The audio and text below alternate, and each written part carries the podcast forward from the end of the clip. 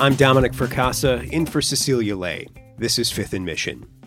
This week, San Francisco leaders scrambled to install roadblocks along Capp Street in the Mission District. The barriers are intended to slow down or at least redirect cruising traffic in an area that's become increasingly popular for sex workers and their customers. Residents of the Mission have complained about nightly disturbances, violent incidents, and a slow response when they call the police. Police officials have pointed to shifting state laws and claim that their hands are tied when it comes to enforcement. Meanwhile, sex workers and their advocates, as well as one San Francisco supervisor, say that enforcement isn't the issue. They say San Francisco needs a sanctioned red light district or to decriminalize sex work and add more oversight. Here to help me make sense of this debate and what's happening on Capp Street is Chronicle reporter Rachel Swan. Rachel, welcome to Fifth and Mission. Let's start by setting the scene for listeners. Where is Capp Street and what might it look like on a typical night? Capp Street is in the heart of the Mission District.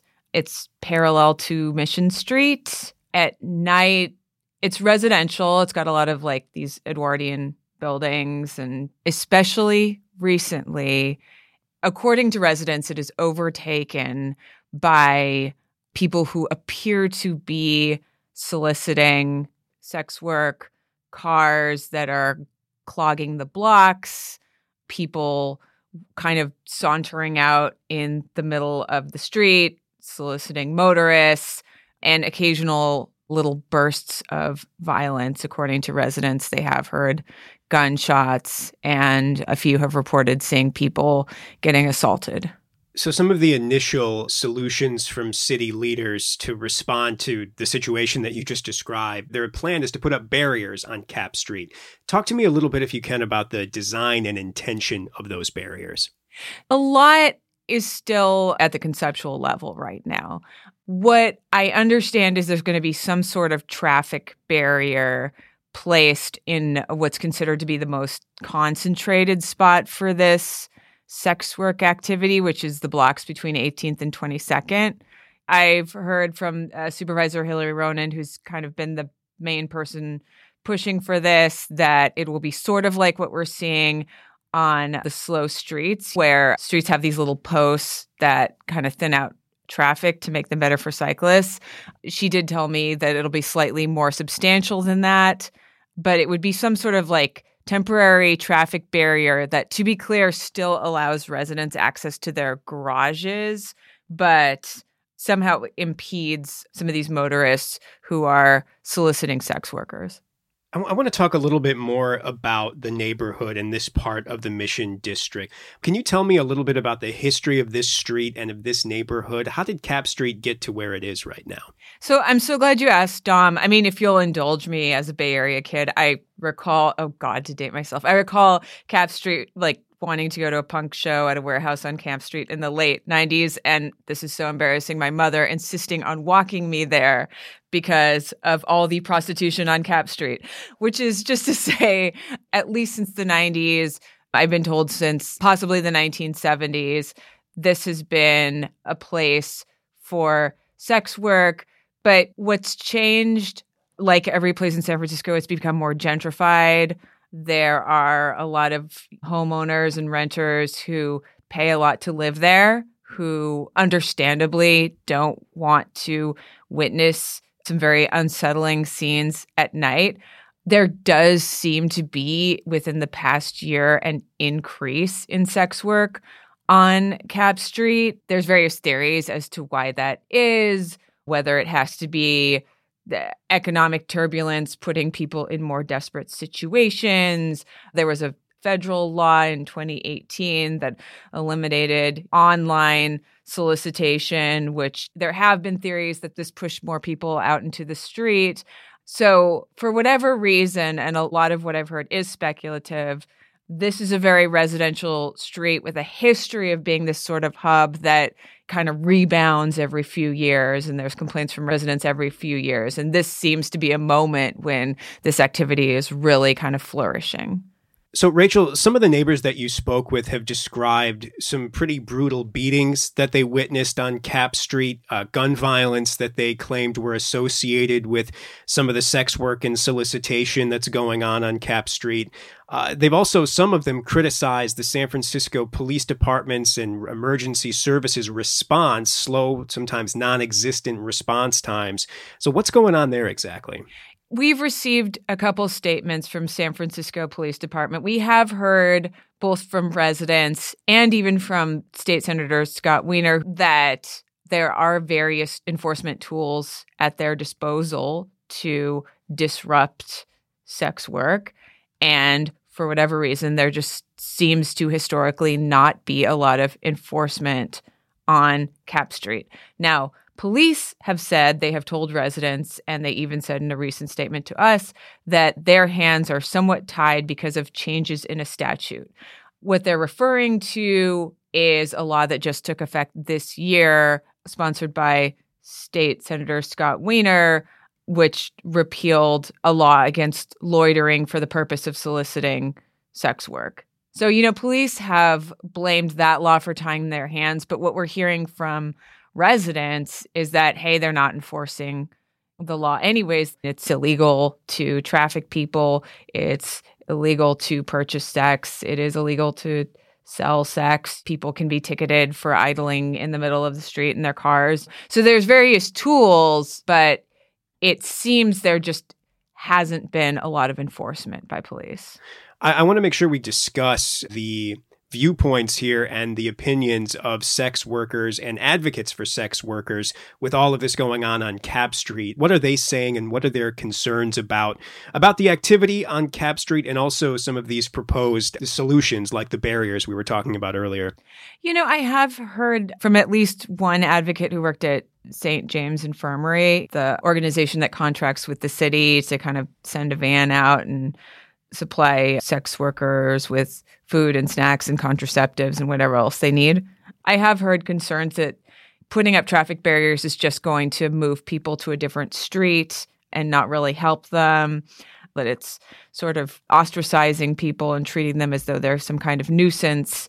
At the same time, you know, one advocate told us maybe there's the possibility of sanctioning sex work and putting it on a different street where there's fewer residents is the ones she mentioned were Mission and Potrero. This doesn't seem to be sitting well with all the residents, but that is one idea that they have floated. After a short break, we'll talk about what sex workers and their advocates are proposing as potential solutions. And we'll hear about San Francisco Supervisor Hillary Ronen's resolution to lift criminal penalties for solicitation. You're listening to Fifth and Mission. If you have a comment or there's a story you think we should cover, let us know. You can email us at fifth, that's F I F T H, at sfchronicle.com, or leave us a voicemail at 415 777 6156. Chronicle reporter Rachel Swan, you mentioned efforts at both the state and local levels to decriminalize things like loitering and soliciting.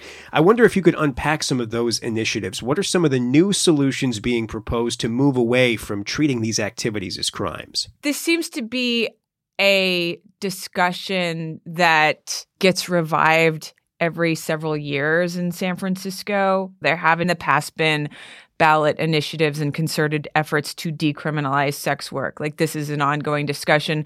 It still appears to be extremely controversial. We've heard from Supervisor Hillary Ronen, who represents this district and who is going to put forward a resolution urging state legislators to sponsor a bill that would legalize sex work in California. The problem is she has to get people on board. It's not clear whether she has that yet there's a lot of mixed feelings among residents. There is a lot of talk from people about could we sanction sex work and create some kind of like containment zone or you know what advocates would call a stroll or a red light district just put it there but away from residences the problem is a lot of the people who i've heard suggest this also don't want it in the mission and fear it would not be welcomed in any other neighborhood either. You know, speaking of Supervisor Ronen, what has been her response so far in your communications with her about legalizing a, a, red light district, a, a sort of bounded zone within the city where this sort of activity could legally take place? Has she offered her opinion on that proposal? When I asked her directly, she said that's something she would support, but it would be complicated. Like the city attorney would have trouble finding and designating a space. So it did seem like there were legal complications to consider, not to mention disputes and possible pushback from residents. So while it had her support, she acknowledged that this is an idea that would come with a lot of challenges. And I will say, this is an idea that has been embraced by at least three residents I've spoken with, but there seems to be varying ideas of where this kind of thing would go and how it could be orchestrated. Yeah, that, that sort of dovetails right into my next question. Is there any talk about how creating a protected area for sex work might change the way in which sex workers interact with police, right? Is it the the notion of of the red light district's proponents that that would help that that interaction between sex workers and police? Yeah, I think it goes hand in hand with this idea of decriminalization of, you know, lifting criminal penalties for this type of thing. In my mind, I would compare it to cannabis. The idea being like, hey, if we legalize this, it's much easier to monitor and regulate and we could make sure that it's only in commercial areas. We could make sure perhaps that it's in areas where there's already you know a corridor of strip clubs. It's sort of a destination for this kind of thing. I guess that's what i've heard from people is that the whole idea is to stop criminalizing people give them back their humanity give them a sense of agency. I mean i've also heard from an advocate put the pimps out of business, that this would potentially eradicate the trafficking aspect and exploitation aspect of sex work and turn it into a more legitimate business that could be regulated and supervised.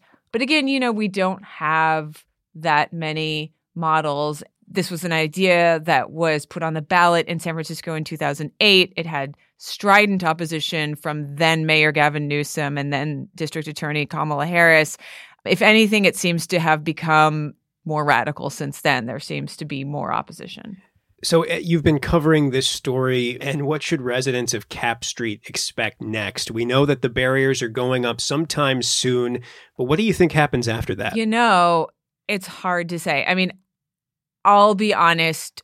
I personally have a lot of questions about what kind of effect a traffic barrier would have on sex work. I mean, it seems like a a bit of a catch as catch can solution, but maybe it will change things. I think what we can expect next is a more intensified debate over whether the city should take bolder and more far reaching action to change things on Capp Street.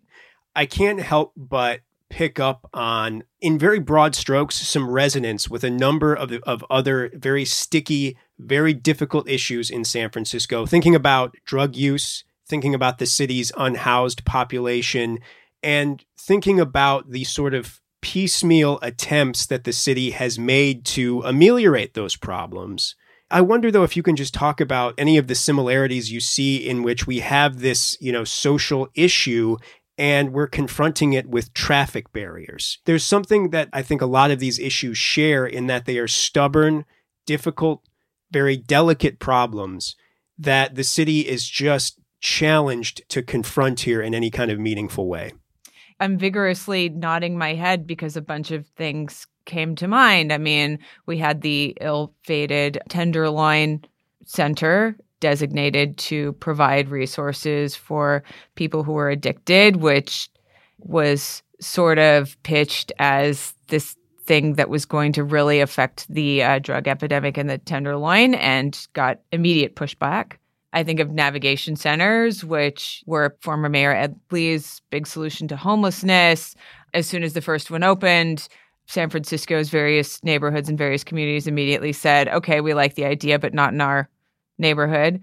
So, I mean, just about all of these solutions, people like the ideas in the abstract, but do not like the on the ground reality of having to house it in their neighborhood. And um, also a track record of, you know, district supervisors like wanting to serve their constituents, having to deal with a, you know, overwhelming social issue that's welling up that's kind of more than a district supervisor can combat and just being stuck with okay i can't change state law i can urge the legislators who live near me to change it, but I, I really have limited power as a district supervisor. What can I do? I can tell the transportation department that I want traffic barriers.